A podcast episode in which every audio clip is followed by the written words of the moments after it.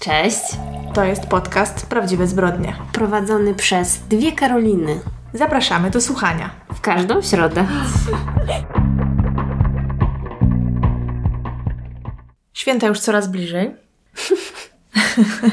My jesteśmy dzisiaj w bardzo świątecznym nastroju, bo nagrywamy też inny odcinek przy okazji.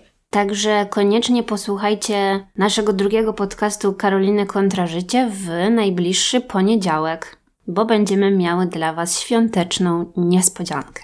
No ja już choinkę ubrałam. W Twoim mieszkaniu Grinch panuje. Tak. U mnie nie czuć świąt. To znaczy w sercu już trochę tam zagościły, już trochę o świętach myślę, ale nawet, nawet jeszcze nie miałam czasu się zastanowić nad dekoracjami. Myślę, że zrobię to jutro, może, bo jutro będę miała poranek wolny, także wyciągnę jakieś lampki, kilka palm, co mam w mieszkaniu, owinę. No i myślę, że pójdę na zakupy, żeby kupić jakieś gałązki. Ja nie będę ryzykować e, z choinką i lucyną, ponieważ lucyna kocha takie rzeczy obgryzać i bywa niebezpiecznie, więc postanowiłam, że kupię jakiś wianek, może zrobię, może jakiś bukiet, wiesz, z gałęzi. To będzie musiało wystarczyć. No spoko.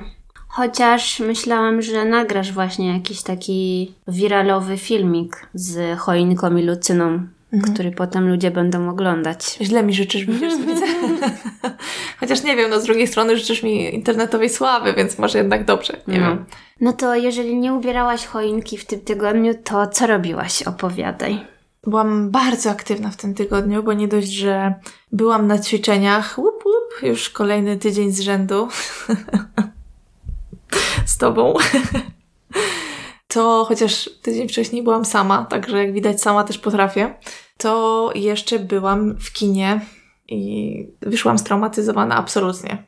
Bo byłam na filmie, o którym już rozmawiałyśmy, że kiedyś porozmawiamy, czyli filmie, który widziałaś podczas American Film Festival. Film nazywa się Do ostatniej kości. I jest to film, y, w którym gra ulubieniec wszystkich Timothy Chalamet. No ale i co, nie podobał ci się? Nie podobał mi się wcale. Naprawdę? Nie, w ogóle mi się nie podobał.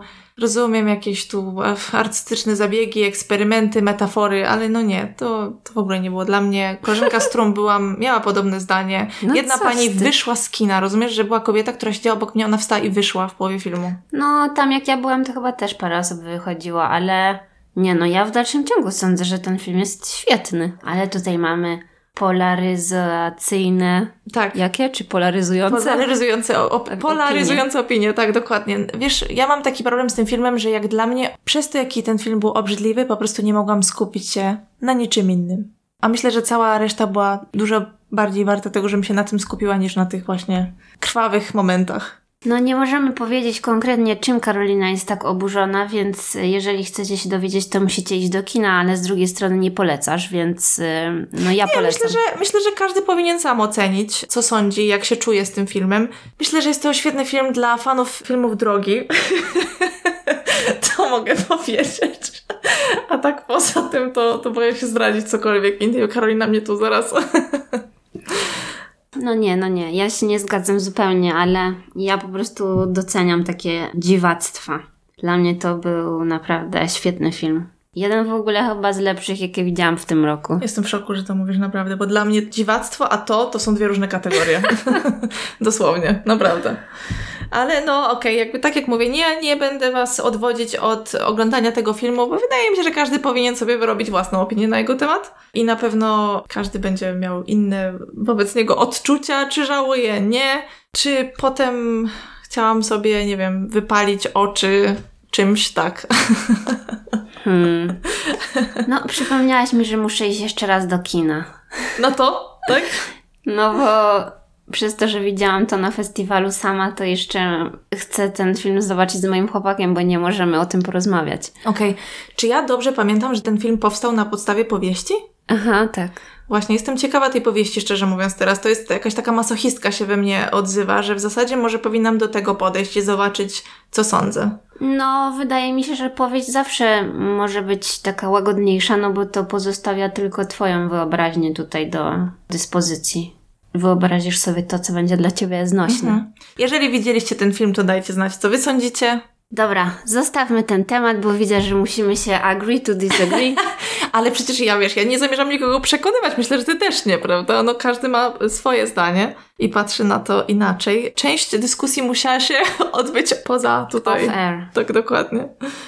To skoro ja już powiedziałam, co oglądałam, to ty teraz się pochwal, co ty oglądałaś w tym tygodniu. A nic. Nie, nie miałam czasu jakoś na oglądanie. Nie kojarzę, żebym coś ciekawego widziała, bo bardzo się skupiłam na podrasowaniu mojego Goodreads Challenge'u, więc trochę książek pokończyłam, trochę też książek posłuchałam. No i co, z tego miejsca oczywiście serdecznie pozdrawiam naszą patronkę Ewę, która na Discordzie właśnie napisała o takiej książce pod tytułem Nigdy, nigdy, nigdy. I jest to książka na temat y, kobiety, która nie chce mieć dzieci. No i ogólnie to jest główny temat tej książki. Ona praktycznie na każdej stronie podkreśla, że nie chce mieć dzieci. Jest to jak dla mnie jakiś taki manifest antydzieciostwa, antymacierzyństwa. No nie wiem, wymyśliłam jakieś słowo. Aha. Nie wiem, jakby się tą książkę czytało, bo ja jak zobaczyłam, że na Legimie jest audiobook i nie był zbytnio długi, to stwierdziłam, a spróbuję audiobooka, bo przynajmniej będę mogła to robić w czasie, kiedy nie mogę czytać, a będzie to kolejna książka na mojej liście. O, ty i te twoje listy, no. Mm, No, także no bardzo ciekawy temat. Widziałam, że jakby osoby, które mają podobne przekonania, właśnie piszą na Goodreads, że dziękują, że ta książka powstała i tak dalej. W sensie mi ta tematyka zupełnie nie jest obca, ale jednak muszę powiedzieć, że ta bohaterka była momentami irytująca.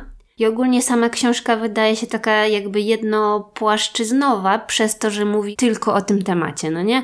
Mało jest takich historii tam pobocznych. Może to jest jakaś forma terapii dla autorki. Może, właśnie, bo to jest jakby nie ma żadnego innego tematu tej książki. To jest bardzo dziwne, żeby tak ograniczyć tych bohaterów tylko do jednego tematu. No ale no na pewno czegoś takiego nigdy nie czytałam. No i łatwo wchodzi. Jest ta książka na mojej liście, bo właśnie Karolina w tym tygodniu poleciła mi to i przyznałam się jej, że trochę się boję tej książki, w sensie nie wiem za bardzo czego się po niej spodziewać, bo też tylko widziałam jakieś tam opinie na Goodreads, więc stwierdziłam, że zostawię sobie ją jak będę miała kilka dni wolnych i wtedy na spacerkach sobie posłucham albo poczytam, prawda, przed snem i jakoś tak no teraz miałam wrażenie, że to nie jest dobry moment na nią, ale jak mówisz, że łatwo wchodziła, to może faktycznie niepotrzebnie się wzbraniam.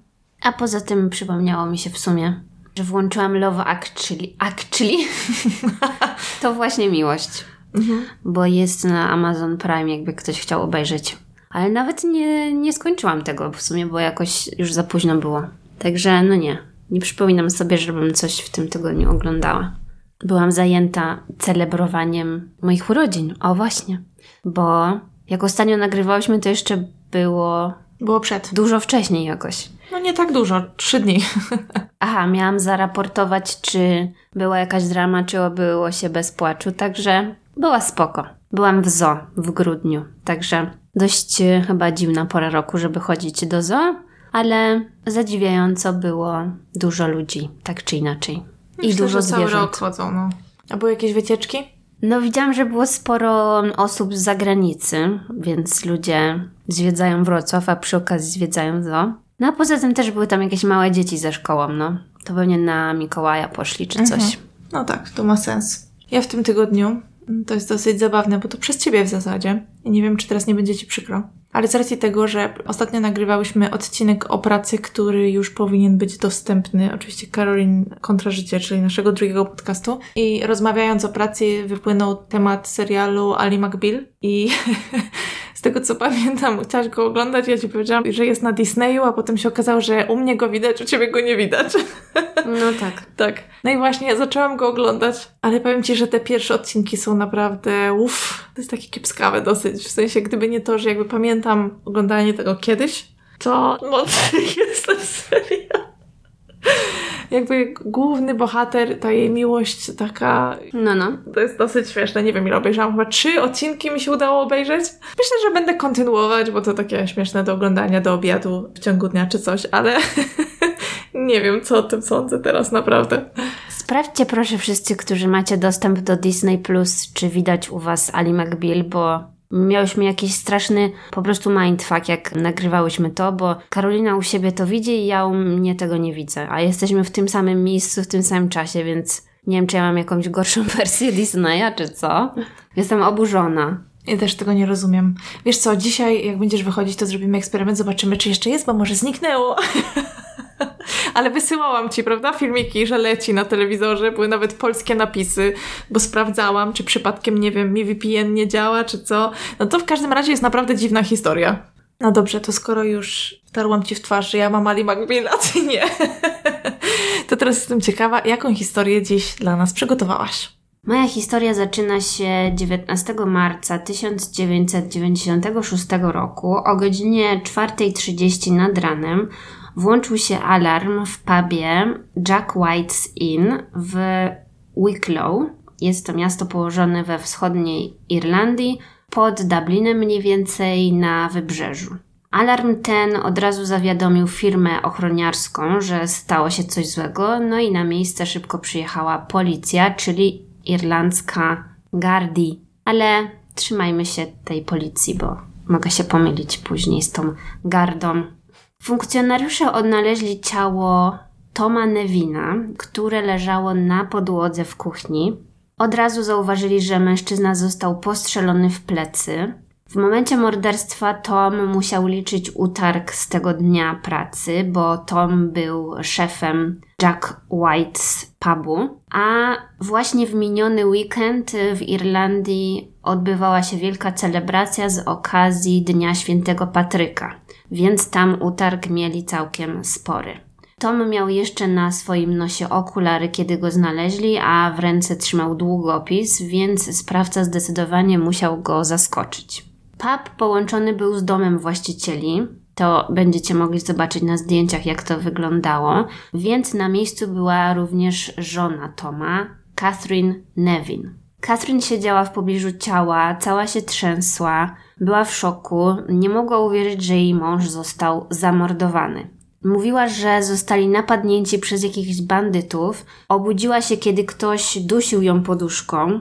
Następnie sprawcy związali ją w łóżku, Cały czas krzyczeli, grozili, że ją zabiją. Chcieli ukraść biżuterię, dlatego jej sypialnia została wywrócona do góry nogami. Chwilę później usłyszała dwa pojazdy oddalające się spod budynku. Udało jej się w końcu wyswobodzić i szybko pobiegła na dół. Nacisnęła taki panic baton, czyli ten właśnie alarm, około godziny 4.30, który właśnie sprawił, że policja przyjechała na miejsce. Następnie Catherine znalazła martwego Toma, który leżał w kuchni w kałuży krwi. No i policji udało się ustalić następujące fakty. Z pubu ukradziono około 13 tysięcy funtów, a samochód Toma został skradziony i jakiś czas później znaleziono go w Dublinie. Był gdzieś tam porzucony przy drodze. Wszystkie znaki wskazywały na to, że był to napad rabunkowy, w którym po prostu coś poszło nie tak. W sypialni Catherine rzeczy były porozrzucane, ale żadna biżuteria nie została faktycznie skradziona. Więc to już nam trochę śmierdzi, jakby to było upozorowane. Mhm. Po późniejszym przeanalizowaniu odcisków palców ustalono, że szuflady z komody w sypialni zostały po prostu wyciągnięte, a następnie położone na ziemi, bo miały odciski palców właśnie po bokach, więc to nie było tak, że ktoś je wyszarpał, tylko tak delikatnie położył na ziemi. Mhm. No to dalej trochę dziwne. Dodatkowo nie było żadnych śladów włamania w całym budynku, ani na oknach, ani na drzwiach. Telefony nie zostały powyrywane z gniazdek, tylko delikatnie odłączono kable w dwóch miejscach, czyli w sypialni i w sąsiadującej z nią łazience. Więc mamy tutaj trochę sprzecznych sygnałów, dlatego śledczy postanowili dowiedzieć się więcej na temat Catherine i Toma, porozmawiać z ludźmi z ich otoczenia.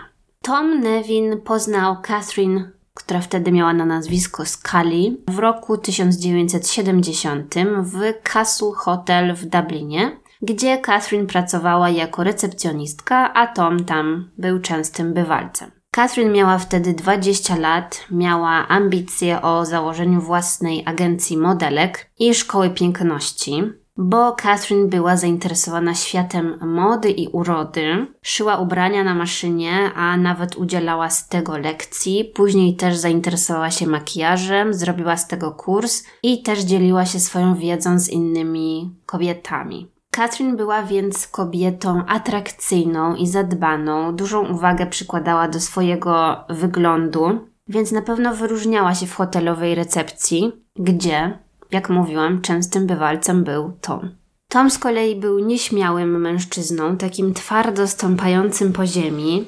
Miał smykałkę do interesów, bo zdążył już się trochę dorobić w życiu, zanim poznał Catherine. Był menadżerem w pubie w Dublinie. No i był też 10 lat starszy od Catherine, a kiedy się poznali, był jeszcze żonaty. Oboje pochodzili ze skromnych, niezamożnych rodzin. Tom był najstarszy z dziewięciorga rodzeństwa, a Catherine miała dwójkę rodzeństwa i wychowywali się w bardzo małym dwupokojowym mieszkaniu. Ona pochodziła z Kildare, a on pochodził z Galway. Cztery lata po tym, jak się poznali, poszli na pierwszą randkę i następnie bardzo szybko pobrali się 13 stycznia 1976 roku i wzięli ślub w Rzymie. Także no, bardzo romantycznie. Oboje byli bardzo ambitni i pracowici, a w ciągu 10 lat kupili kilka nieruchomości w Dublinie, które później wynajmowali. W kwietniu 96 roku postanowili kupić właśnie ten Jack White's Inn. Opuścili Dublin, żeby przenieść się do malowniczego miasteczka, które dla Dublińczyków stanowiło taki letni kurort, bo tam była piękna, piaszczysta plaża. Było to spełnienie ich marzeń i taki jeden z najważniejszych momentów w ich życiu do tamtej pory. Jako duet właścicieli tego pubu mogli się wykazać, ale też pokazać, kim są jako ludzie. Tom był taki do rany przyłóż, był, jak mówiłam, bardzo pracowity, wspierał swoich pracowników. Tam pracowało bardzo dużo młodych ludzi, jak to w takim pubie zazwyczaj, więc oni zwracali się do niego per tatuś. Trochę dziwne. Czasami nawet odwoził klientów pubu do domu, kiedy było już późno. A w rodzinie miał pseudonim Łagodny Olbrzym, bo on był też bardzo duży. Co myślę, że bardzo dobrze oddaje jego osobowość. Z kolei Catherine była taką bossy lady, miała charakter ostrej kierowniczki, wiedziała czego chce i musiała zawsze postawić na swoim. Pracowników traktowała bardzo surowo, raczej nie chciałabyś mieć takiej szefowej jak ona, z tego co mówiono. Z kolei bogatym klientom zawsze nadskakiwała, proponowała jakiś tam, wiesz, dodatkowy drink na koszt firmy i tak dalej. Wiedziała, jak się zakręcić. Wielu pracowników bardzo na nią narzekało, że na przykład zabierała im napiwki, że była mściwa. No, generalnie nikt nic dobrego na jej temat nie miał do powiedzenia. Z czasem związek Catherine i Toma stracił jakikolwiek urok. Catherine, odkąd prowadzili ten pub, traktowała Toma tak samo jak swoich pracowników, nawet poniżała go w ich towarzystwie. Także wszyscy, którzy tam pracowali, wiedzieli, że nie układa im się. Doszło nawet do tego, że wyprowadzili się do osobnych sypialni. Nie żyli już tak jak mąż z żoną, chociaż dalej byli małżeństwem i dalej wspólnie prowadzili tą restaurację. Z boku wyglądało to tak, jakby byli biznesowymi partnerami. I teraz uwaga, bo Catherine podobno przyjmowała kochanków na noc do swojej sypialni bez większego skrępowania, kiedy Tom był w tym samym budynku i czasami nawet spotykał ich na korytarzu. Być może w ten sposób Catherine chciała go zmusić do rozwodu, ale Tom nie chciał się zgodzić. Jego pierwsze małżeństwo skończyło się fiaskiem, po kilku latach zostało anulowane, a jako katolik nie uznawał rozwodu ze względów religijnych, nie chciał, żeby kolejne jego małżeństwo się rozpadło. Ale wracając do śledztwa, kiedy detektywi dowiedzieli się tego wszystkiego na temat małżeństwa Catherine i Toma, no to od razu zaświeciła im się lampka, bo Catherine wydawała się jedyną osobą, która mogłaby chcieć skrzywdzić Toma dla własnych korzyści. Jedna z pracownic pubu zeznała, że Catherine w wieczór poprzedzający morderstwo powiedziała wszystkim pracownikom, że nikt nie może tego wieczoru tam zostać, bo mieli taką tradycję, że po ciężkim weekendzie, no bo to właśnie był ten weekend świętego Patryka, szli na imprezę do jakiejś tam dyskoteki, a potem mogli zostać w tym pubie na noc, bo te teraz jeszcze muszę wyjaśnić, że oni to nazywali pub, nazywali to inn, nazywali to restauracja i chyba chodziło o to, że tam była taka sala, w której można było siedzieć i jeść, a poza tym mieli takie pokoje pensjonatowe, Mhm. tak jakby z noclegiem. Więc rozumiem, że mogli się tam przekimać, jeżeli wszyscy byli pijani i nie byli w stanie wrócić do domu. Dobra opcja, bardzo praktyczna. No ale w ten wieczór Catherine dokładnie powiedziała wszystkim, że nikt nie może tutaj zostać. I dla nich to było dziwne właśnie. Dzięki śmierci Toma, Catherine miała szansę otrzymać pieniądze z dwóch polis ubezpieczeniowych. Oni nie mieli dzieci, nie mieli też żadnej intercyzy, więc była jedyną jego spadkobierczynią. Dodatkowo mogła też zyskać własność nad ich nieruchomościami, bo jak mówiłam, oni też wynajmowali mieszkania w Dublinie. No i jeszcze był ten cały pub. To była spora nieruchomość i jej wartość oceniono na 600 tysięcy funtów. No i tak, wiele okoliczności tutaj wydawało się podejrzanych, wszystko wskazywało na Catherine, ale wciąż brakowało mocnych dowodów, bo nie było tam żadnych śladów kryminalistycznych, żadnych naocznych świadków, którzy by widzieli, kto postrzelił Toma. Jak wiadomo, same takie poszlaki nie wystarczą, żeby kogoś skazać. Więc policja miała przed sobą, no, trudny orzech do zgryzienia, ale dzięki właśnie przepytywaniu wielu ludzi w końcu doszli do trzech mężczyzn, którzy zeznali, że Catherine zaproponowała im zapłatę za zamordowanie jej męża w poprzednich latach. Właśnie dzięki temu policji udało się zbudować taką silną sprawę i mimo braku dowodów fizycznych byli w stanie postawić Catherine akt oskarżenia i to było w kwietniu 97 roku. Została oskarżona o morderstwo i o trzy razy nakłanianie do popełnienia morderstwa. Kiedy ta informacja wyszła na jaw, została opublikowana w mediach, Catherine stała się najsławniejszą kobietą w Irlandii. Jak oczywiście w tych sprawach bywa, no to jeszcze były lata 90., ludzie po prostu żyli tym, ale do tego czasu, bo do oskarżenia jej doszło rok po śmierci Toma. Więc ona przez ten rok zgrywała rolę wdowy pogrążonej w żałobie. Na jego pogrzebie, oczywiście cała ubrana na czarno, stała tam z różą w ręku, płakała, postawiła mu wielki pomnik na cmentarzu, umieściła też w lokalnej gazecie taką notkę, w której wyrażała słowa uznania na temat Toma. No to było takie bardzo wszystko nad wyraz. Ale ostatecznie doszło do procesu. Proces odbył się 4 lata później w sądzie w Dublinie. Catherine oczywiście nie przyznała się do winy, ale proces i wszystkie szczegóły, które wyszły na jaw po drodze, wstrząsnęły całym narodem. To była taka pierwsza irlandzka czarna wdowa. Codziennie robiono jej zdjęcia, jak przychodziła do sądu, komentowano jej strój, jej wygląd. No, stała się taką gwiazdą. Dlaczego? Dlaczego zawsze to robią? Zawsze na tym wyglądzie się skupiają, jak są jakieś kobiety oskarżone. Najistotniejsze jest, w co przyszła ubrana, no. No słuchaj, oni na przykład pisali w gazetach, że miała szkarłatne paznokcie i skąpą bieliznę. No przepraszam, skąd oni wiedzieli, jaką ona miała bieliznę? No właśnie nie wiem, ale tak pisali. Mówiono też, że wykorzystywała swój jedwabny buduar w swojej jaskini rozpusty, aby sypiać z wieloma spragnionymi seksu mężczyznami, jednocześnie knując morderstwo swojego męża. Takie były nagłówki. Opisano też, że na końcowym werdykcie na przykład była ubrana w przylegającą do ciała czarną sukienkę z rozciętą do ud.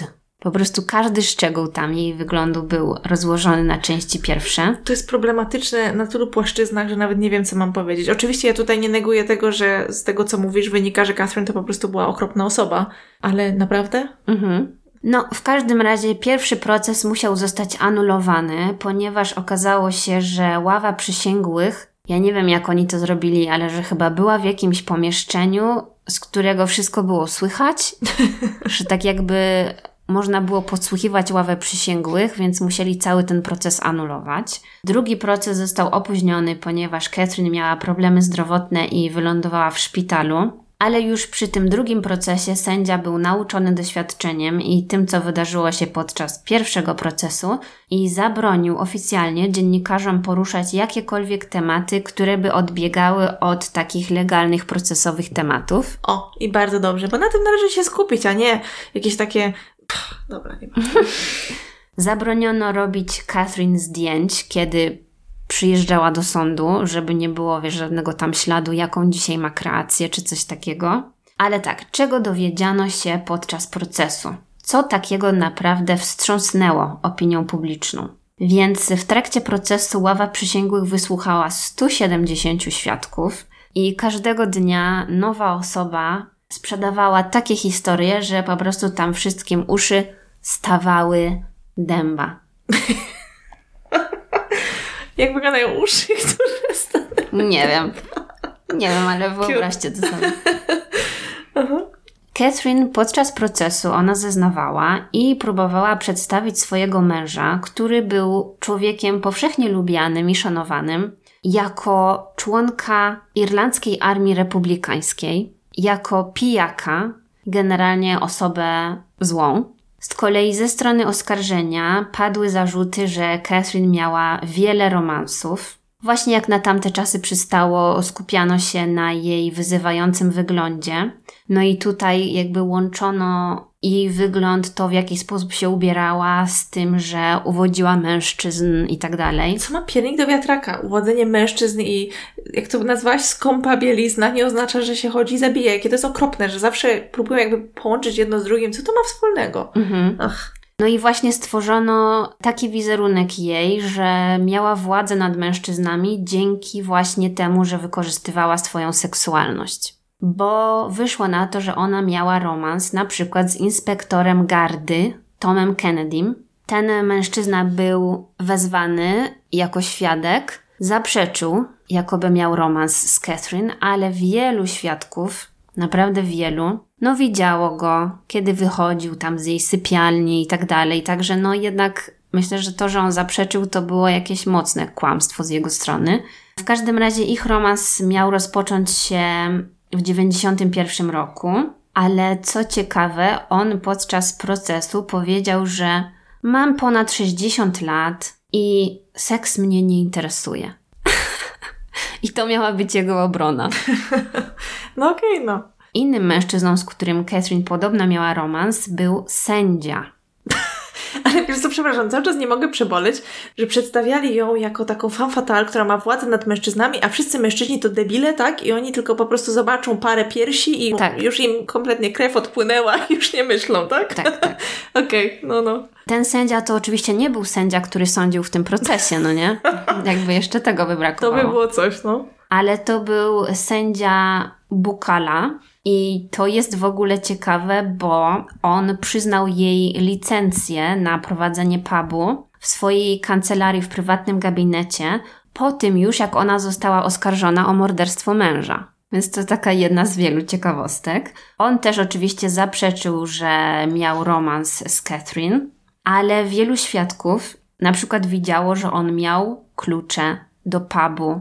On oczywiście temu też zaprzeczył, Wiele też świadków potwierdziło, że widziało go na jakichś tam intymnych spotkaniach z Catherine i tak dalej. Nawet y, podobno Tom, czyli nieboszczyk, wiedział o ich romansie i to było tematem ich licznych kłótni. Członkowie rodziny też o tym wiedzieli, bo on się im skarżył, więc ten sędzia też zaprzeczył i jak już drążyli temat, dziennikarze też, to on odmawiał już komentarzy. Oni w ogóle we trójkę się znali ten inspektor, który miał romans, sędzia, który miał romans i Catherine, oni tworzyli jakiś taki dziwny trójkąt, bo też byli świadkowie, którzy widzieli ich, jak w trójkę spotykają się w jakimś tam innym pubie, już po tym, jak Catherine została oskarżona. Więc oni cały czas stali za nią murem. Sędzia, policjant i Catherine. Tak. Dlatego właśnie chodzi o to, że ona no już w sumie w tym momencie musieli być w komitywie, prawda? No bo oni pewnie też się domyślali, że ich wyciągną i będą chcieli ich przepytywać. No znali się troszeczkę na rzeczy. Tak, ale podkreślano, że ona właśnie miała kontakt z wpływowymi mężczyznami i dzięki temu mogła coś tam osiągnąć. Bo jej trzecim kochankiem był skazany przestępca, którego właśnie chciała wynająć do zamordowania swojego męża. No i właśnie teraz przejdźmy do tych mężczyzn, którzy byli głównymi świadkami na procesie, bo jak mówiłam, w latach 89 i 91 Catherine podobno zagadywała trzech mężczyzn i łącznie 18 razy prosiła ich o zamordowanie męża. Pierwszym był Jerry Hibbs, miał 50 lat i to był były członek IRA. Już wcześniej mówiłam, co to jest, nie? Więc Aha. mogę chyba powiedzieć IRA. On był w czynnej służbie w połowie lat 70. Podobno nie miał kontaktu z Catherine przez kilka lat, ale nagle zadzwoniła do niego jakoś tam w roku 90.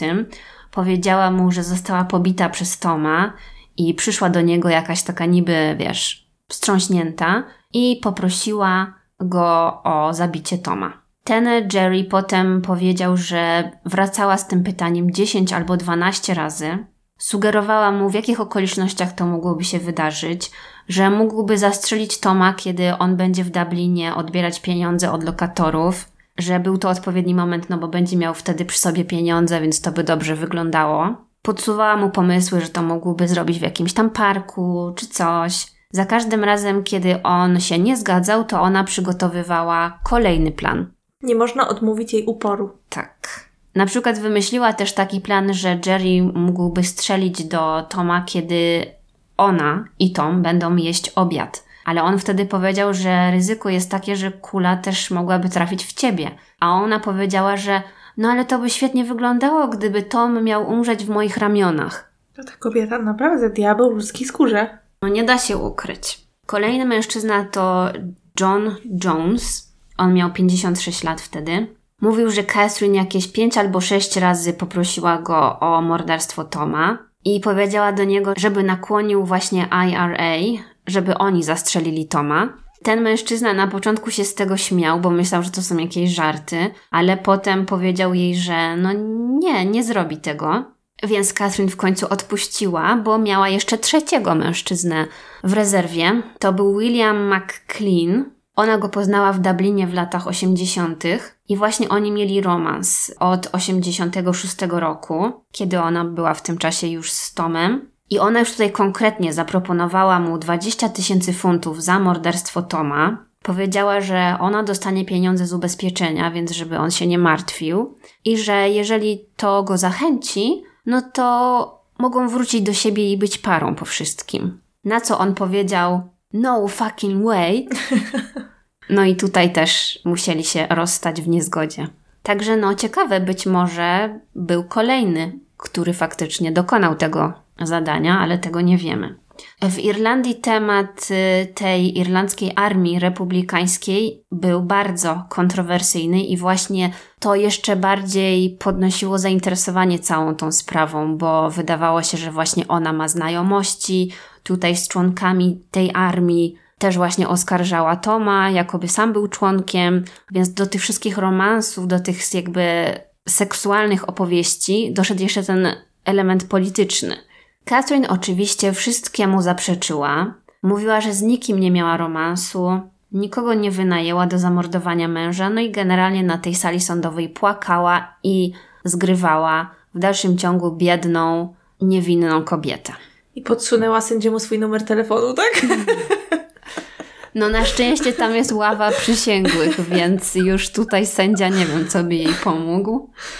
No i pozostaje jeszcze teoria, a właściwie teorie, kto to mógł zrobić. Na przykład y, była taka teoria, że mogła za spust pociągnąć sama Catherine, ponieważ no ona była tam na miejscu, tak? Obliczyli, że musiały minąć jakieś dwie godziny, zanim ona się wyswobodziła, niby, i nacisnęła ten przycisk y, alarmu. Miała co prawda związane ręce, więc no nie wiadomo, może ktoś jej w tym pomógł, ale też badali jej dłonie na obecność tego prochu, który pozostaje po wystrzale. I tam nic nie znaleźli. Zbadali też jej ubrania, na których nic nie znaleziono, ale ona przyznała, że myła ręce, mhm. a ubrania badali tylko te, które ona miała na sobie, kiedy przyjechała policja, więc myślę, że miała dużo czasu, żeby też się przebrać więc tego nie można wykluczyć. I jeszcze inna teoria jest taka, że pracownicy pubu zeznali, że tego wieczora zauważyli jakiegoś podejrzanego mężczyznę w pubie i nie widzieli, żeby wychodził. Widzieli, że wszedł, ale nie widzieli, że wyszedł. I jacyś tam pracownicy zauważyli, że rozmawiał z Tomem, tak jakby go znał, że wykonywał też jakiś telefon w tym pubie. No a wiadomo, że osoba, która zamordowała Toma, musiała raczej go znać, ponieważ nie było żadnych śladów tam walki czy właśnie włamania. Więc jest właśnie opcja, że albo zrobiła to Catherine sama, ale raczej potrzebowałaby do tego pomocy, więc być może jeszcze był jakiś kolejny, czwarty mężczyzna, który faktycznie jej w tym pomógł. No bo też ktoś tym samochodem musiał odjechać, prawda? No i po tym wszystkim ten proces trwał bardzo długo. Jak na tamte czasy, to to był, wiesz, najdłuższy, najbardziej burzliwy proces w historii Irlandii i tak dalej. Ława przysięgłych składała się z sześciu mężczyzn i sześciu kobiet, więc przynajmniej. Chwalmy pana. tak. Jakby to byli sami mężczyźni, to nie wiadomo, co ten urok Catherine mógłby im zrobić. Jeszcze tych kochanków by do więzienia wsadzili, nie? No. Obradowali przez cztery dni i wyszli z jednogłośnym wyrokiem. Uznali Catherine za winną popełnienia tych wszystkich przestępstw, o które została oskarżona. No i jeszcze na koniec muszę zacytować słowa sędziego, bo kończąc ten proces i skazując Catherine na dożywocie, powiedział, że ona zamordowała chociaż po angielsku jest to słowo assassinate i to się bardziej jakoś tak językowo pasuje do tego, że zamordowała go dwa razy, raz tam faktycznie i drugi raz w sądzie, kiedy chciała oczernić też jego charakter. Mhm. Bo nikt nie wierzył właśnie w te oszczerstwa, które ona mówiła na jego temat podczas procesu.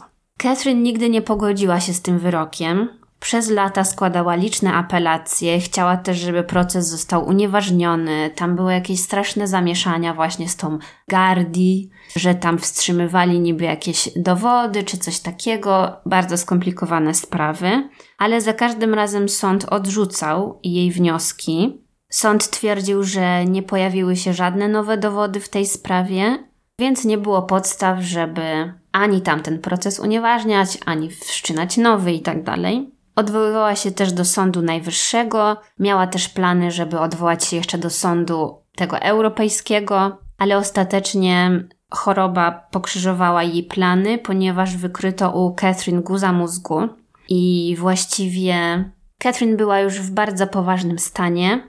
Dzięki temu mogła uzyskać tymczasowe zwolnienie z więzienia i swoje ostatnie chwile spędziła w hospicjum, Ostatecznie zmarła 19 lutego 2018 roku.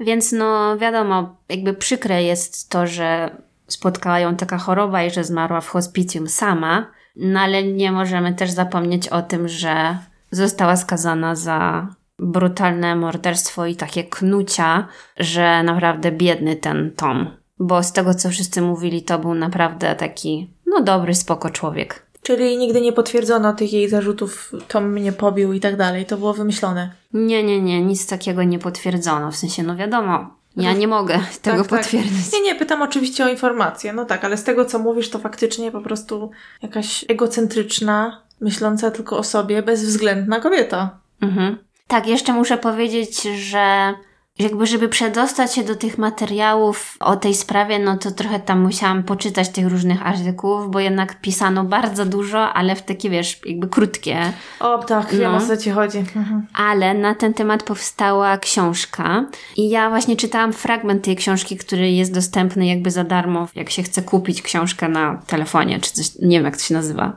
W Apple księgarni. nie wiem.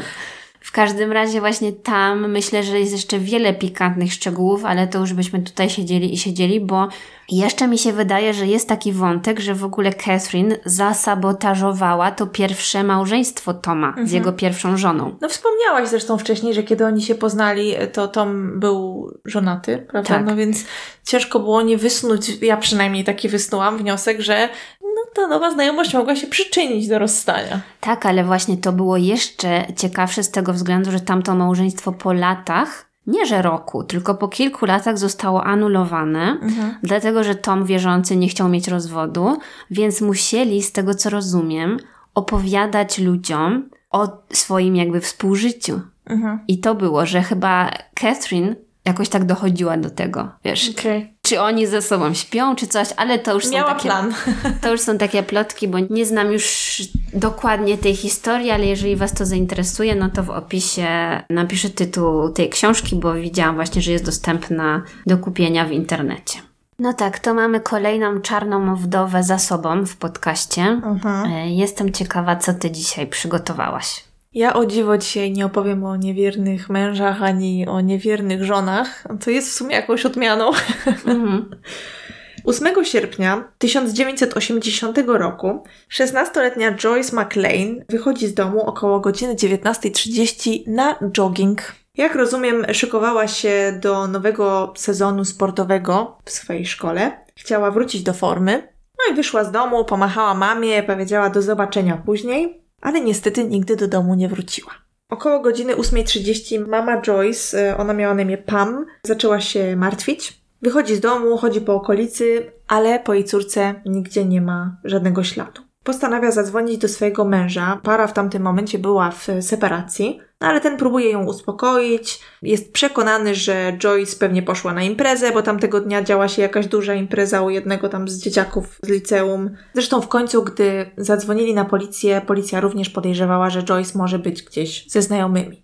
Niestety Joyce nie wraca do domu, a jeszcze tego wieczora były bardzo silne opady deszczu, więc gdzie miałaby siedzieć, prawda?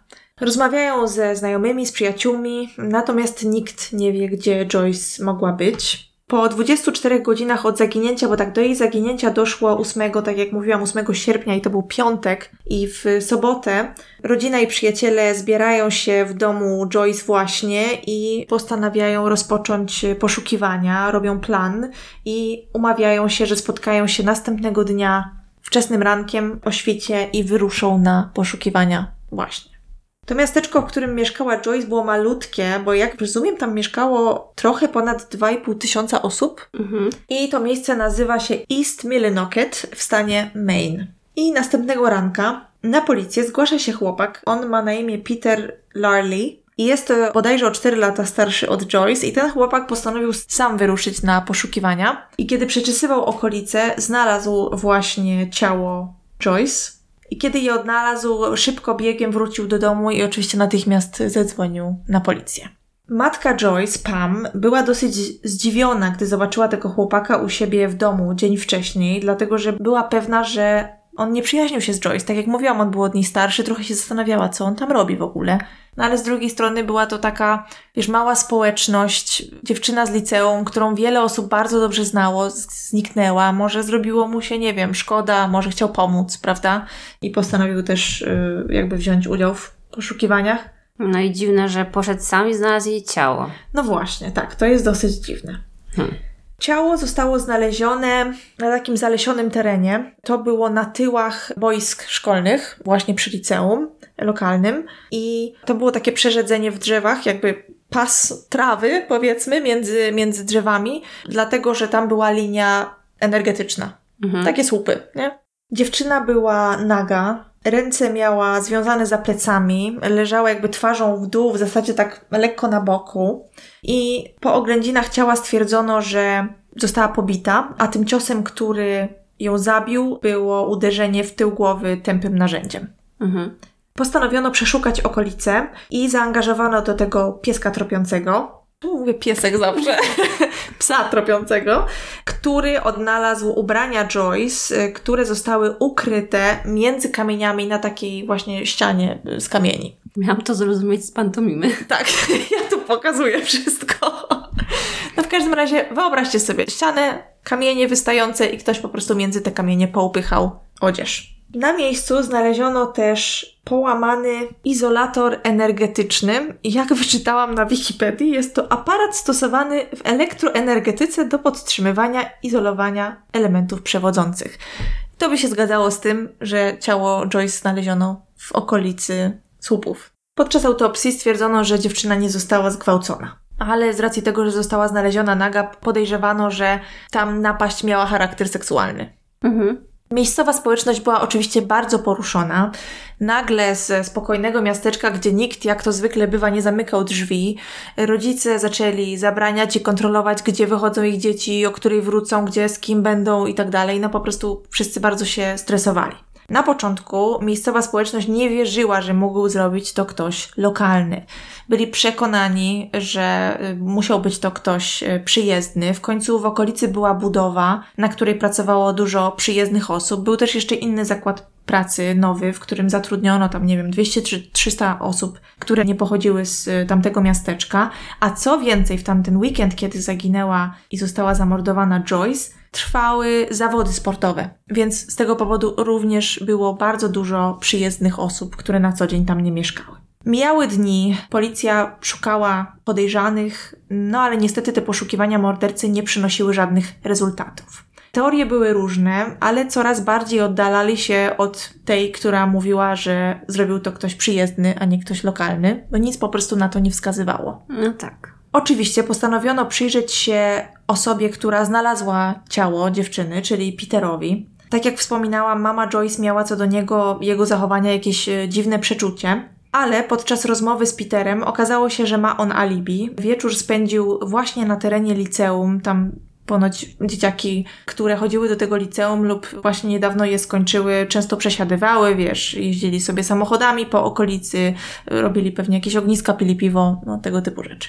Mhm. I właśnie tak spędził tam ten wieczór Peter. Policja porozmawiała z ludźmi, którzy mieli tam z nim być i oni faktycznie wszyscy potwierdzili, że on spędził ten czas z nimi. Co więcej, Peter zgodził się wziąć udział w teście poligrafem i ten test zdał. No, my już oczywiście z doświadczenia po tylu historiach wiemy, że to nic nie znaczy, no ale może być to jakaś wskazówka, powiedzmy, tak? Na przykład, że jest opanowany. Na przykład, że się mało poci. Mijają miesiące, brakuje śladów, brakuje nowych informacji, jakichkolwiek dowodów, no i sprawa staje się zimna. Przepraszam, to już stał się stały element opowiadania historii. Domyślam się, że bardzo było ciężko rodzinie Joyce, a także w ogóle całej tej społeczności, bo tak jak mówiłam, no była to dla nich kompletnie nowa sytuacja i cały czas musieli żyć ze świadomością, że ich dzieci wychodzą z domu codziennie, czy wiesz, młode kobiety wychodzą codziennie z domu, a y, tak naprawdę może w okolicy grasuje morderca. Mhm. W maju 81 roku, czyli prawie rok później, na policję y, dzwoni mężczyzna, który jest lokalnym pastorem i informuje ich o rozmowie, jaką odbył y, z chłopakiem, który nazywa się Philip Scott Fournier, ale wszyscy mówią na niego Scott. Zawiózł go do pastora jego ojczym, y, bo Scott go o to poprosił. Był bardzo poruszony i przyjechał do pastora dlatego, że zaczęły do niego wracać dziwne wspomnienia związane właśnie z dniem, w którym zaginęła Joyce. O. No i właśnie, w ten weekend, kiedy Joyce została zamordowana, Scott miał poważny wypadek i doznał urazu głowy. Upił się i włamał się do lokalnego warsztatu, gdzie ukradł ciężarówkę i wyjechał w nią w zasadzie prosto pod inny samochód. Aha. Tak. Więc, y, tak jak mówiłam, wylądował w szpitalu. Był tam kilka tygodni, zanim w ogóle doszedł do takiego stanu, żeby policja mogła z nim porozmawiać, no bo to było kolejne głośne zdarzenie właśnie z tego weekendu, więc oczywiście policja, jak tylko był już w stanie z nimi rozmawiać, poszła z nim pogadać. No ale on tak naprawdę nic nie pamiętał. Pamiętał, że był na imprezie właśnie, o której wcześniej mówiłam, że ojciec Joyce stwierdził, a, że pewnie poszła tam na tą imprezę albo się spotkała z jakimiś znajomymi, bo właśnie tamtego wieczora miejscowy chłopak, który nazywał się Adam Oscar, Austin, o ile dobrze pamiętam, organizował dosyć dużą imprezę. No i Scott pamiętał, że był właśnie na tej imprezie, nawalił się i poszedł ukraść auto. No, świetny pomysł. Tak, był generalnie zdezorientowany, no ale nikogo to nie dziwiło, bo tak jak mówię, był po wypadku. Ale właśnie, im więcej czasu od tego wypadku mijało, no to Scottowi zaczęły się przypominać różne rzeczy, dlatego udał się do pastora, bo potrzebował z kimś porozmawiać. Ten pastor zadzwonił właśnie na policję i umówił się, że przywiezie Scotta na rozmowę z nimi, bo jak rozumiem, policja też chciała uniknąć, żeby ta informacja się wydała, żeby dowiedziało się o tym miasteczko, no bo tam było bardzo duże napięcie związane z tą sprawą. Podczas rozmowy Scott mówi policji, że prześladują go niepokojące wspomnienia z tamtej nocy. Przypomina sobie właśnie, że był na imprezie u tego kolegi, który miał na nazwisko Austin. No i faktycznie ten dom wcale nie był tak daleko od miejsca, w którym znaleziono ciało Joyce. Scott powiedział, że będąc na imprezie usłyszał, jak jacyś ludzie rozmawiają o napaści na dziewczynę i o tym, że ktoś ją uderzył. Oczywiście ważnym jest to, że to są takie fragmentaryczne wspomnienia. On tak naprawdę nie był w stanie na początku w ogóle powiedzieć, kto to był, tylko że coś usłyszał od kogoś na jakiejś imprezie. No to nie są żadne konkrety, prawda? No ale zawsze coś. Tak. Mówił też, że ma wrażenie, że w sprawę było zaangażowanych kilka osób. No ta rozmowa trochę trwała i w końcu po kilku godzinach Scott powiedział coś, nie wiem, mnie to jakoś tak poruszyło. Mówi, że przypomina sobie, że potknął się, czy też, że potyka się o dziewczynę leżącą na ziemi, a jej ręce są związane za plecami. Ojej, jakby no i, sam wziął w tym udział. Tak, no i to wszystko pasuje, prawda? Ale on zeznał, że ręce tej dziewczyny były związane sznurem. A ręce Joyce były związane za plecami, to fakt, ale one były związane takim jakby sznurkiem zrobionym z ubrania. Wiesz, takim cienkim paskiem materiału, jak od, nie wiem, ubrania, koszulki, czegoś. Więc to się nie zgadzało. Poza tym, Scott mówił też, że w tych swoich wspomnieniach dziwnych widział żółte ubrania, a Joyce miała na sobie taki różowy strój sportowy, spodenki i bluzkę.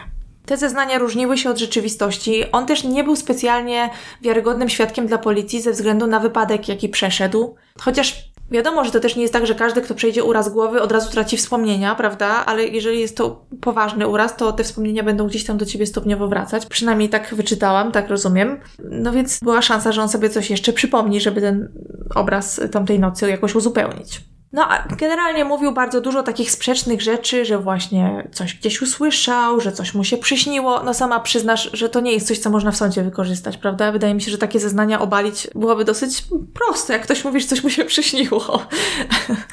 Ale myślę, że to dało policji też taką motywację, żeby jeszcze raz tych wszystkich nastolatków zgarnąć i tam ich przesłuchiwać pewnie przez wiele godzin. Oj tak, oj tak. Zresztą oni ze, z samym Scottem rozmawiali wielokrotnie. No i właśnie w jednej z rozmów Scott przypomniał sobie, że widział jak kilka osób z imprezy idzie z Joyce w zarośla między drzewa, a później słychać krzyki, a on jakby nic z tym nie robi i był w stanie wyznaczyć kilka osób, które według niego miały coś wspólnego ze śmiercią Joyce. Wyznaczył kilku chłopaków i policja postanowiła z nimi wszystkimi porozmawiać, oczywiście, wszystkich ich sprawdzić i okazuje się, że każdy z nich miał alibi z wyjątkiem jednego i to był kolega Joyce i on miał na imię Grant Boyton.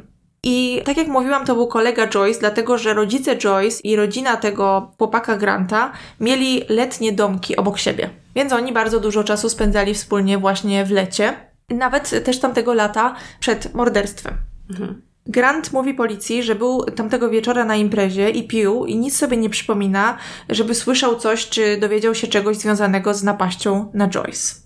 Problem polegał na tym, że rozmawiając z ludźmi, którzy byli na tamtej imprezie i mieli spędzać czas z Grantem tamtego wieczora, z zeznań tych osób wynikało, że było okienko czasowe, w którym nikt Granta nie widział.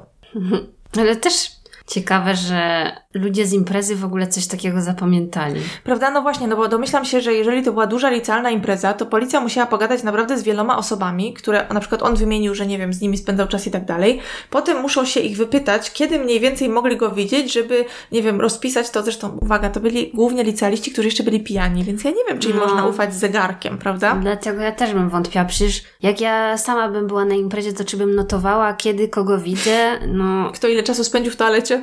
No nie, dziwne. No właśnie. No, Grant przypominał sobie, że był moment tamtego wieczora, kiedy był sam na dworze, bo wymiotował na przykład, także no uroczo. Podchodzi do testu poligrafem dwa razy, dlatego że pierwsza próba była jakaś taka nieudana, tam chyba nie było żadnego konkretnego wyniku, no ale już przy tej drugiej próbie go przechodzi. Znowu wracają do Scotta w nadziei, że przypomni sobie coś jeszcze, a ten stwierdza, znaczy na tym etapie już Scott był przekonany, że to Grant zabił Joyce, no więc policja znowu wraca do Granta, zabierają go na kolejne przesłuchanie, no i już mu mówią, no słuchaj, ty się lepiej przyznaj, bo my i tak już wszystko wiemy, zobaczmy tutaj mamy, już nam Scott powiedział, co się stało, że to ty ją zabiłeś. Grant oczywiście się do niczego nie przyznaje, no i muszą go wypuścić, bo tak naprawdę nic na niego nie mają, ale od tamtej pory, y, jak zresztą wynikało też ze słów mamy Joyce, Pam, miał ciężkie życie w miasteczku. Ciężko mu hmm. było znaleźć pracę, no pokrzyżowało mu to na pewno wiele, wiesz, życiowych planów. A czy słusznie? A to się dowiesz no za trochę. Sprawdzano co chwilę to nowe osoby, bo Scottowi przypominały się, wiesz, różne nowe fakty, no ale nie zakończyło się to żadnym aresztowaniem. W piątą rocznicę morderstwa Joyce jej mama zakłada organizację, która nazywa się Justice for Joyce. Ludzie wpłacają tam pieniądze, dzięki czemu można na przykład zatrudnić prywatnego detektywa. Ta mama walczyła po prostu, nie dawała nikomu spokoju, nie pozwalała nikomu o tej sprawie zapomnieć przez wiele lat, tak naprawdę, robiła wszystko, co mogła. A, bo jeszcze po drodze była jeszcze jedna teoria, dlatego że w marcu 83 20-letnia dziewczyna w um, pobliskim mieście, to miasteczko się nazywało Bangor, ona miała na imię Justin Gridley, wyszła z domu na jogging i zostaje porwana, a następnie zgwałcona i zamordowana. Mhm. Więc detektyw, który się zajmował tamtymi sprawami, on miał na nazwisko Zamboni, był przekonany, że te sprawy muszą mieć ze sobą coś wspólnego, bo było między nimi wiele podobieństw. Kiedy znaleziono winnego morderstwa Justin, ten mężczyzna nazywał się Joe Albert, to właśnie ten detektyw usilnie go próbował połączyć e, z tą sprawą, a nawet namówił mamę Joyce, żeby napisała do niego, jak on już został skazany i siedział w więzieniu, i zapytała go, czy on jej córkę zabił. A dlaczego ten detektyw był taki pewny? No bo na przykład też był element ukrycia ubrań, rzeczy tej dziewczyny, wiesz, w takiej ścianie kamieni. Tak? No więc, no wiesz, jeżeli taki jest krajobraz, to w sumie nie jest nic dziwnego, że ktoś to próbuje, wiesz, w jakichś szczelinach poupychać, ale faktycznie, no nie brzmi to przypadkowo. No tak.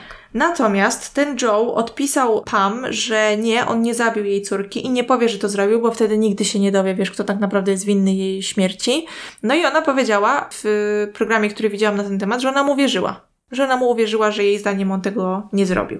Jakby też ona twierdziła, że dziwnym by było, że on by pojechał do tego East Millinocket, zwłaszcza, że on sam nie miał auta, więc detektyw tam sobie tak gdybał, że mógł pożyczyć od jakiegoś znajomego, wiesz, porwać Joyce, zgwałcić ją, a następnie wrócić i porzucić jej ciało w tym miasteczku. No, ta mama Pam sama mówi, że to by było trochę dziwne i jej zdaniem miałoby to mały sens. No poza tym ten Joe się do tego nie przyznawał, a nie było żadnych dowodów fizycznych, które łączyłyby go z tą sprawą, więc no nie było nawet jak ciągnąć dalej tego wątku.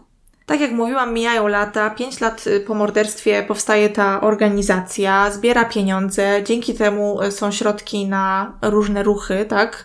I po kolejnych kilku latach, bodajże w roku 89, sprawa zostaje opisana w Unsolved Mysteries. Aha. I tam prowadzący programu, zresztą ten fragment też można zobaczyć na YouTubie, ten prowadzący mówi, że wspomina właśnie jak małe jest to miasteczko, a że udało im się zdobyć 6 tysięcy podpisów pod tą prośbą do programu, żeby opowiedzieli o tej sprawie, że mają wrażenie, że to jest już tak naprawdę, wiesz, jakaś ostatnia szansa, żeby tą sprawę rozwiązać. No, co ciekawe. Tak. Właśnie w tym programie opisują i opowiadają, jakie są teorie, kto mógł to zrobić. No i niestety chyba nie przyniosło to większych skutków ale Pam się nie poddaje. No i kiedy nauka idzie do przodu, zaczyna liczyć na to, że może ślady DNA będą mogły pomóc w tej sprawie. Zwraca się do władz stanowych i prosi o ekshumację ciała, a następnie o dokonanie kolejnej autopsji w poszukiwaniu śladów fizycznych, śladów DNA. Ale to chyba rzadko się zdarza, żeby członek rodziny prosił o ekshumację mhm. zwłok. No tak, ale tak naprawdę przecież ona nie miała już żadnych innych, wiesz, opcji. Władze stanowe nie chcą tego zrobić, mówią, że upłynęło za dużo czasu, ale Pam się nie poddaje i wyobraź sobie, że jej udaje się zebrać odpowiednią kwotę, która pozwala jej zrobić to na własny rachunek. Co? Tak. W 2008 roku dwóch specjalistów, z których jednego znacie, to jest dr Henry Lee, a drugi doktor nazywał się Michael Baden i ja nawet kojarzyłam jego twarz, jak go pokazali w tym programie People Magazine Investigations, czy coś takiego. Do tego drugiego pana też z jakiegoś powodu kojarzyłam. I oni zgodzili się przeprowadzić autopsję właśnie ponowną. Ponoć ciało było zachowane w dosyć dobrym stanie i udaje się zebrać kilka włosów, a także odciski palców, które następnie zostają wysłane do analizy. Niestety okazało się to być ślepym zaułkiem, dlatego że to DNA zdobyte przy ponownej autopsji okazuje się należeć do Joyce. Ojej. Mhm, tak, niestety.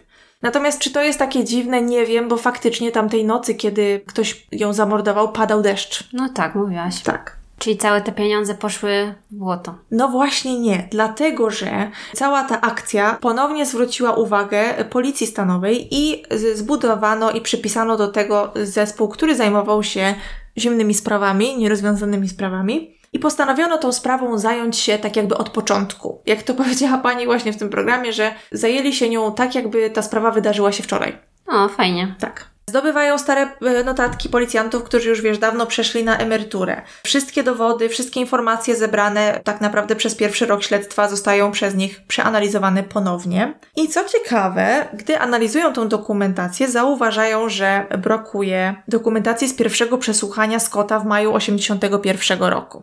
Z racji tych brakujących informacji postanawiają skontaktować się z pastorem, który doprowadził do pierwszego spotkania Scotta i policji właśnie w 81. I ten pastor twierdzi, że Scott wyznał mu, że to on zabił Joyce i powiedział, że przypomina sobie, że Scott powiedział mu, że Joyce kopnęła go, a on wtedy w odpowiedzi chwycił ten izolator energetyczny, o którym wcześniej wspomniałam, który leżał na ziemi i uderzył ją w twarz czy w głowę.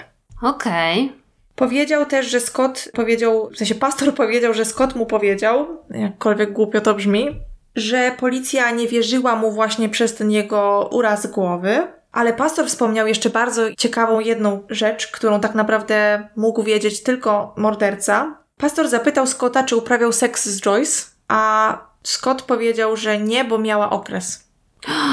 O ja. W sensie napadł ją po to, żeby ją zgwałcić, ale nie zgwałcił jej, bo miała okres. Analizując wszystkie zeznania Scotta, które zostały spisane na kartkę, ten zespół przypisany do sprawy śmierci Joyce stwierdza, że Scott był doskonałym, jeśli chodzi o zwodzenie, odwracanie podejrzenia, no i w zasadzie ciągle wskazując palcem na kolejne osoby, zmuszał policję do pójścia tym tropem i kolejnym, i kolejnym, i kolejnym. No właśnie nie rozumiem, po co on to robił, bo jeżeli raz się przyznał... Ale on się przyznał pastorowi. Tak a potem na policję nie wiem, co on robił. Naprawdę, to jest jakieś Wybiegał bardzo dziwne. Się.